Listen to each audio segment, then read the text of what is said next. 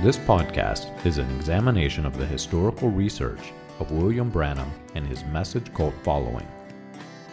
William Branham was a minister in the gambling town of Jeffersonville, Indiana, just across the river from Louisville, Kentucky, as early as 1933. He came in contact with the Reverend Roy E. Davis, an official spokesperson for the 1915 Ku Klux Klan and later Imperial Grand Dragon of the Ku Klux Klan. Davis introduced Branham to the Pentecostal faith and the art of faith healing, which would later be introduced into Branham's stage persona as he took his place among the evangelists in the post World War II healing revival. Branham is credited by some as being a catalyst for the Latter Rain movement and Jim Jones of People's Temple. This podcast is not sympathetic to the views of the Ku Klux Klan that William Branham held, but it is disturbing and warrants research. This podcast is an examination of that research. You can find more about this research and other topics on the website william-branham.org. Join us as we turn back the pages of time and examine the controversial issues of William Branham and his message.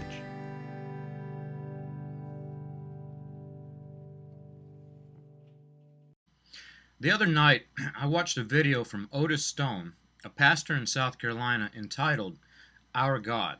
and if any are interested in watching it, I highly recommend watching what this pastor has to say. I was really blessed last night to listen to a man who is not afraid to preach the word. My heart goes out to any man in any church who will stand up for God and will take what the Bible says over anything that any man says. Who will teach others that Christ came to save the lost, not to save the saved. I believe that Pastor Stone is still in the message of the hour, the denomination of faith that follows the teaching of William Marion Branham. And while I don't know what Pastor Stone believes, I don't know Pastor Stone, I do know that this sermon, Our God, lines up with what I read in my Bible. He's reading that same book that I'm reading. And that same Holy Spirit will correct all error and will lead to all truth. This sermon magnifies the gospel of Jesus Christ. Looking over the comments and the photographs in his church, it looks very different from other message churches. I don't see any pyramids hanging on the walls, no photos of mystery clouds or halos to uplift a man, or any other household idols. And I find scripture after scripture after scripture in his writing, all things taken back to the Word of God. One comment reading through really stood out to me. And I think more people that are still following William Branham should pay close attention to this one statement. He writes, Friends, let us remember that William Branham was human and humans do forget, make mistakes, and have opinions. Of course, when I say that, the Branhamites would jump on me and call me an unbeliever. I am not anti Branham, I am pro Branham, but not a Branhamite. The Branhamites hold to every word of the prophet. The majority of them believe that Brother Branham did not make mistakes and that his every word was, Thus saith the Lord. Questions to the Branhamites are usually never answered with the backing of scriptures because they don't have the answer.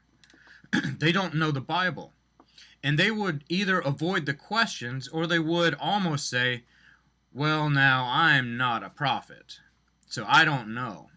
But Brother Branham said this. and they would refer to his sermons and quote his words verbatim. Most of the Branhamite preachers themselves are unable to preach anything without first compiling a list of quotes from the spoken word books instead of the scriptures. When they have no answers for the questions put to them, they would take the opportunity to either scold you for questioning the prophet, as they put it, or justify themselves by saying if the prophet didn't preach it, then it's not important. We do not need to know. Their cultic spirit and bad attitude have caused not only Christians, but also non Christians alike, to brand everyone who believes the message of William Branham as Branhamites like them. One part of the sermon that I listened to described the uncomfortable situation that would happen in most message churches if a prostitute or a homosexual were to come in and sit down beside a member of the congregation. He hit the nail on the head. They would have quickly been escorted by the out of the building by the deacons. And this hit home with me. I can remember a day at my grandfather's house when a woman needed help and she was walking up to the front door. But she was wearing pants. I don't remember the exact comment, but she was not allowed in the house to speak with Grandpa, who was supposed to be a minister of the gospel. And I can remember similar events, some in homes, some in churches. I can vividly remember the discouraged look on faces as a new person sat down to listen to the sermon. And after having holes burnt through the back of her neck, she quickly decided to make her exit, never to return, simply because she did not know the dress code. Congregations have become so accustomed to tradition that they forget that not everyone knows their extra rules. And how could they know that a painted toenail would somehow make them the enemy when that's not even in the Bible? and their modest pants that they specifically chose for the church service seemed modest to them. How are they to know that some extra biblical rules were to be followed before even entering the door? The problem is that so many today have forgotten the gospel of Jesus Christ. They forget that Christ sat down with sinners and loved them the same as we should do ourselves. He ate with tax collectors, people that were so despised by the Jews that they would not even go near them. I've asked several in these message churches that have been on our forums, what do you think the gospel of Jesus Christ is? One person even sat in my home when I asked the question and had no clue whatsoever. The most common answer is that it is the power, or it is the Bible, some will say, well, the gospel is those books in the Bible that have that title. Yet they don't know the summary of what is written in those books because they've listened to sermon over and over and over that take this little verse as my context. The introduction to the gospel of Jesus Christ is found in the gospel according to John and has some profound statements. Statements that, as Christians, we should know and understand. In today's English, there are four paragraphs, each having a very important topic that brings you to the conclusion that Jesus Christ is the Son of the living God. It reads like this In the beginning was the Word, and the Word was with God, and the Word was God. He was in the beginning with God, and all things were made through him. And without him was not anything made that was made. In him was life, and the life was the light of men. The light shines in the darkness, and the darkness has not overcome it. Now, there are churches that have forgotten this passage, and it is highly important in the beginning, all we had was the Word of God. The Word was not just the absolute, the Word was everything. And many have overlooked that second sentence. He was in the beginning with God. Remember, this is the gospel of Jesus Christ, and this is the introduction to Christ Himself. He was in the beginning with God, and all things were made through Christ.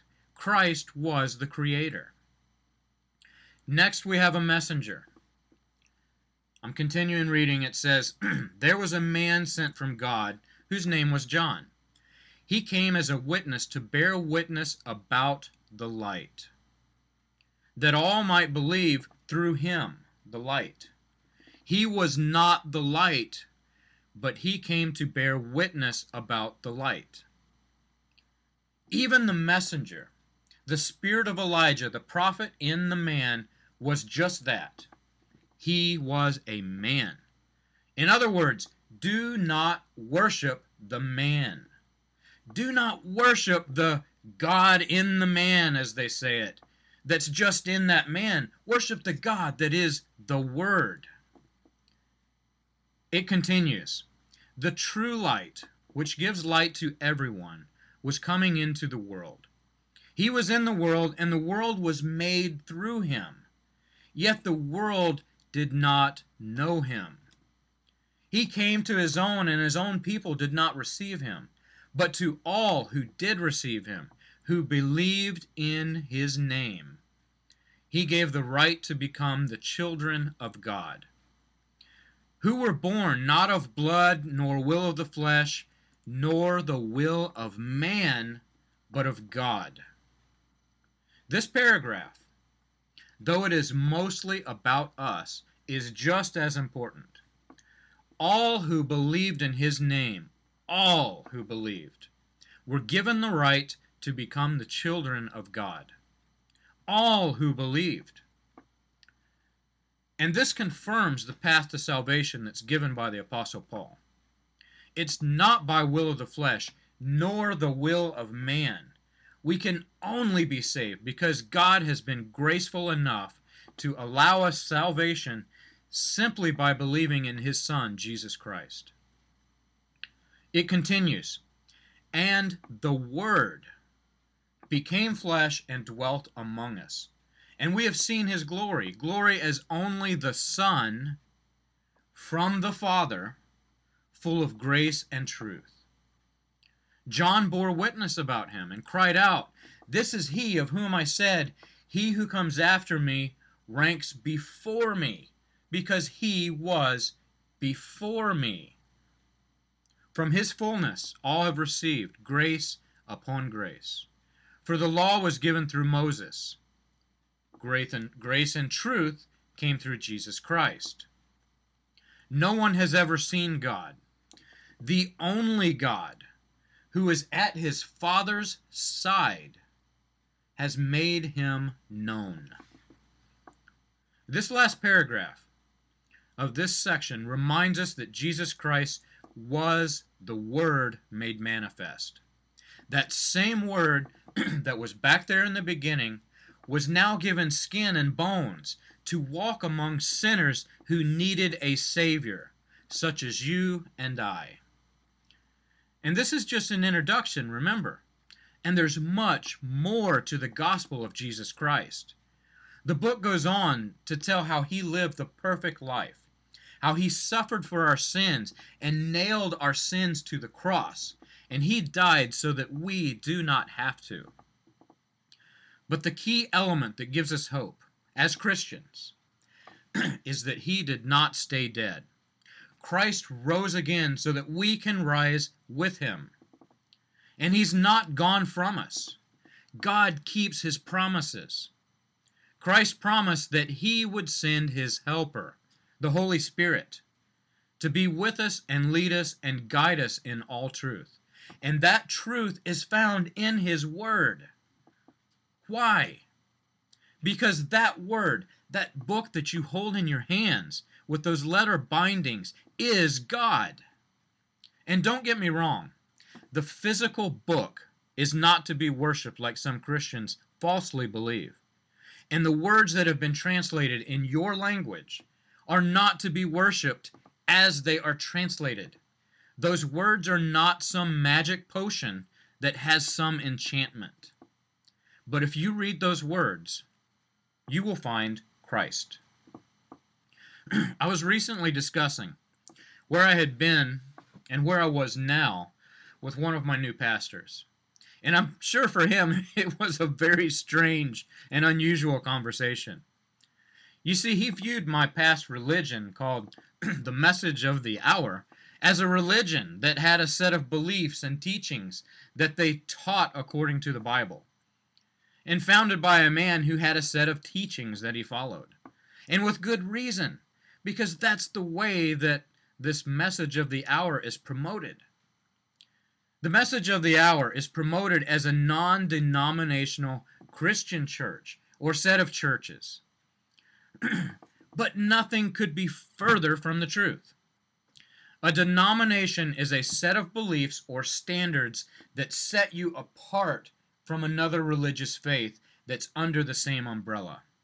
The message churches claim to be Christian, just as the Baptists claim to be Christian. But you won't find too many message folk frequenting a Baptist church because they have a different set of doctrines that they hold as valuable. Yet, to answer my new pastor's question, where did I come from? this was way more difficult than I first realized because no two message churches believe the same way. All place different doctrines, one above another. All were organized with the same foundation, William Branham, but not a single message church can be found that believes the same way within another message church within the message of the hour. Many will not even fellowship with one another.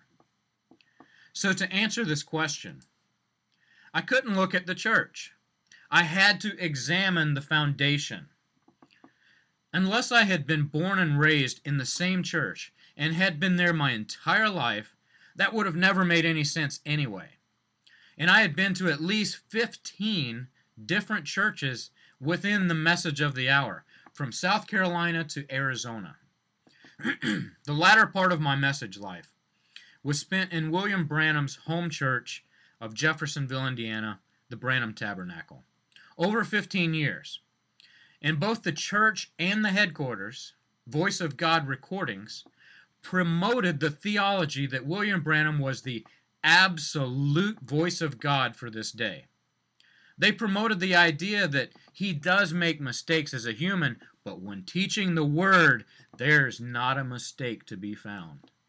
And they promote those tapes as absolute truth. They call it the stored up food for this day and age. And in fact, there's a video online of Joseph Branham, Branham's own son, claiming that the message is his absolute, not the Bible. But in examining William Branham's teaching, we find that there are many things that do not line up exactly with the Bible. The first part of his ministry on recorded tape was at a time when he was the second half of the Baxter Branham campaign, where Ern Baxter would preach and teach the word, the word of God, while William Branham prayed for the sick and afflicted. Branham himself admitted not to be a teacher, not to even be a preacher, but simply one who prays for the sick while he was with Baxter. But there was a strange and unusual series of comments with regard to the Word of God, which the book of John says was God. The Word of God was God. Branham often made these statements, and he would say it in a joking manner. I still remember the laughter ringing each time this statement was made at the Branham Tabernacle even though each member of this congregation had heard that same exact tape many, many times before. The same people would laugh at the same jokes at the same time as if they were part of some stage act, and this light started flashing in the corner that said laugh. While Ern Baxter and William Branham were together, Branham would often admit that he had not studied his own Bible others beside himself were more qualified to teach, so he just simply prayed for the sick. That's what he said. One sermon was even using that title, Why I'm Not, Why I'm Praying for the Sick. Here are a few examples. Branham says this I don't know the book, but I know the author real well. So many of them are more qualified to speak the word. This 1951 Sermon Index 51 0503, as I was with Moses. He says again, I'd rather have the author anyhow, anytime. His books are fine, that's all right, but I'd rather know the author. 51. The works that I do bear witness of me.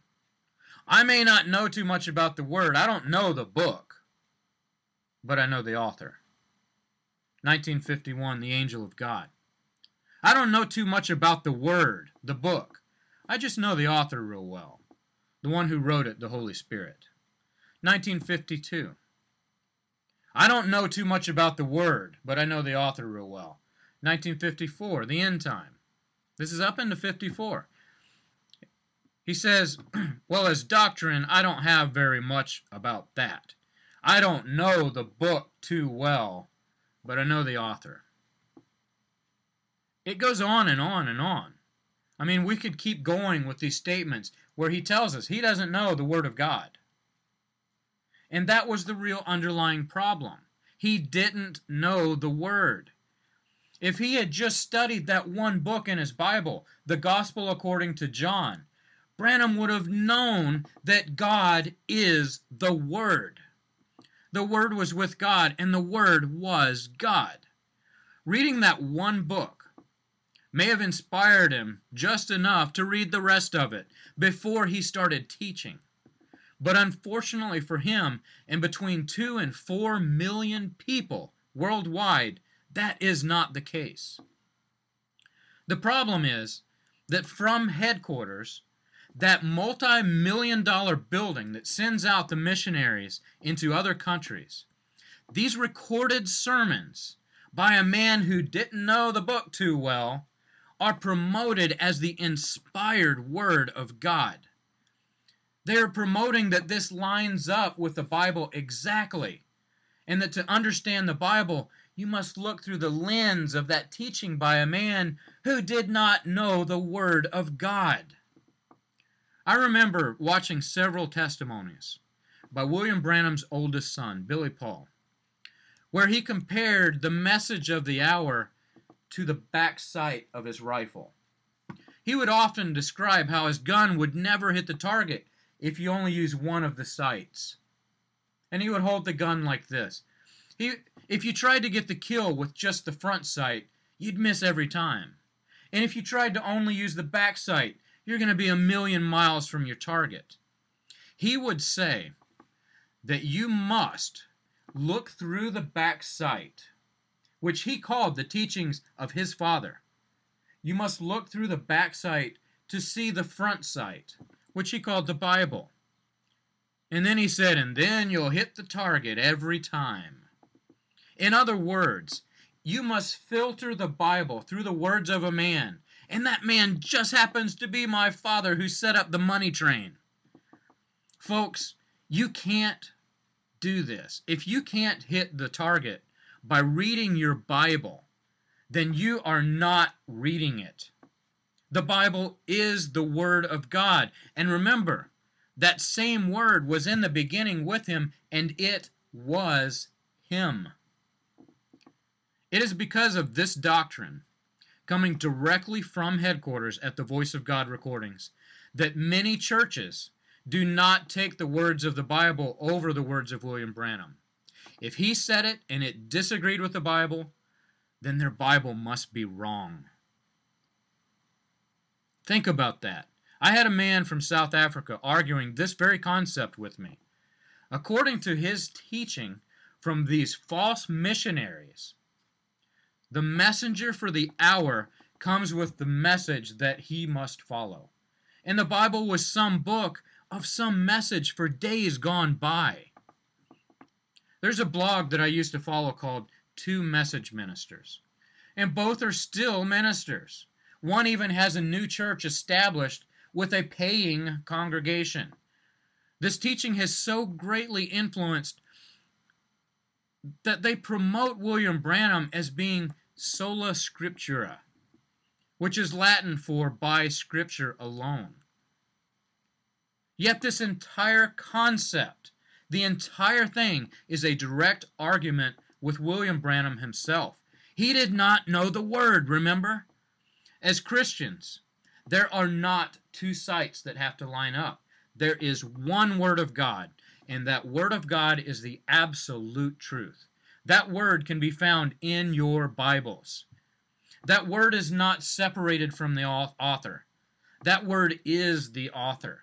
To know the author, you must know his word. And if you think that you know the author without knowing the word, then friends, you know a different author. Wouldn't you like to know the real author? Wouldn't you like to know Jesus Christ, the Son of the living God, who died for you on the cross so that you don't have to? Wouldn't you want to know the one who created the heavens and the earth, the one who offered you salvation simply by believing that he is the Son of God? Wouldn't you like to know an author that would give the same love for a prostitute or a homosexual as human beings that are bound by sin and needing a Savior? A God who loves even the lowest of sinners. Friends, you can know him. He's found in his word. Read it, learn it, know it, and teach it. Spread the gospel of Jesus Christ like it's burning in your hands as fast as you can to as many people as you can. Seek the truth, it's in the Bible.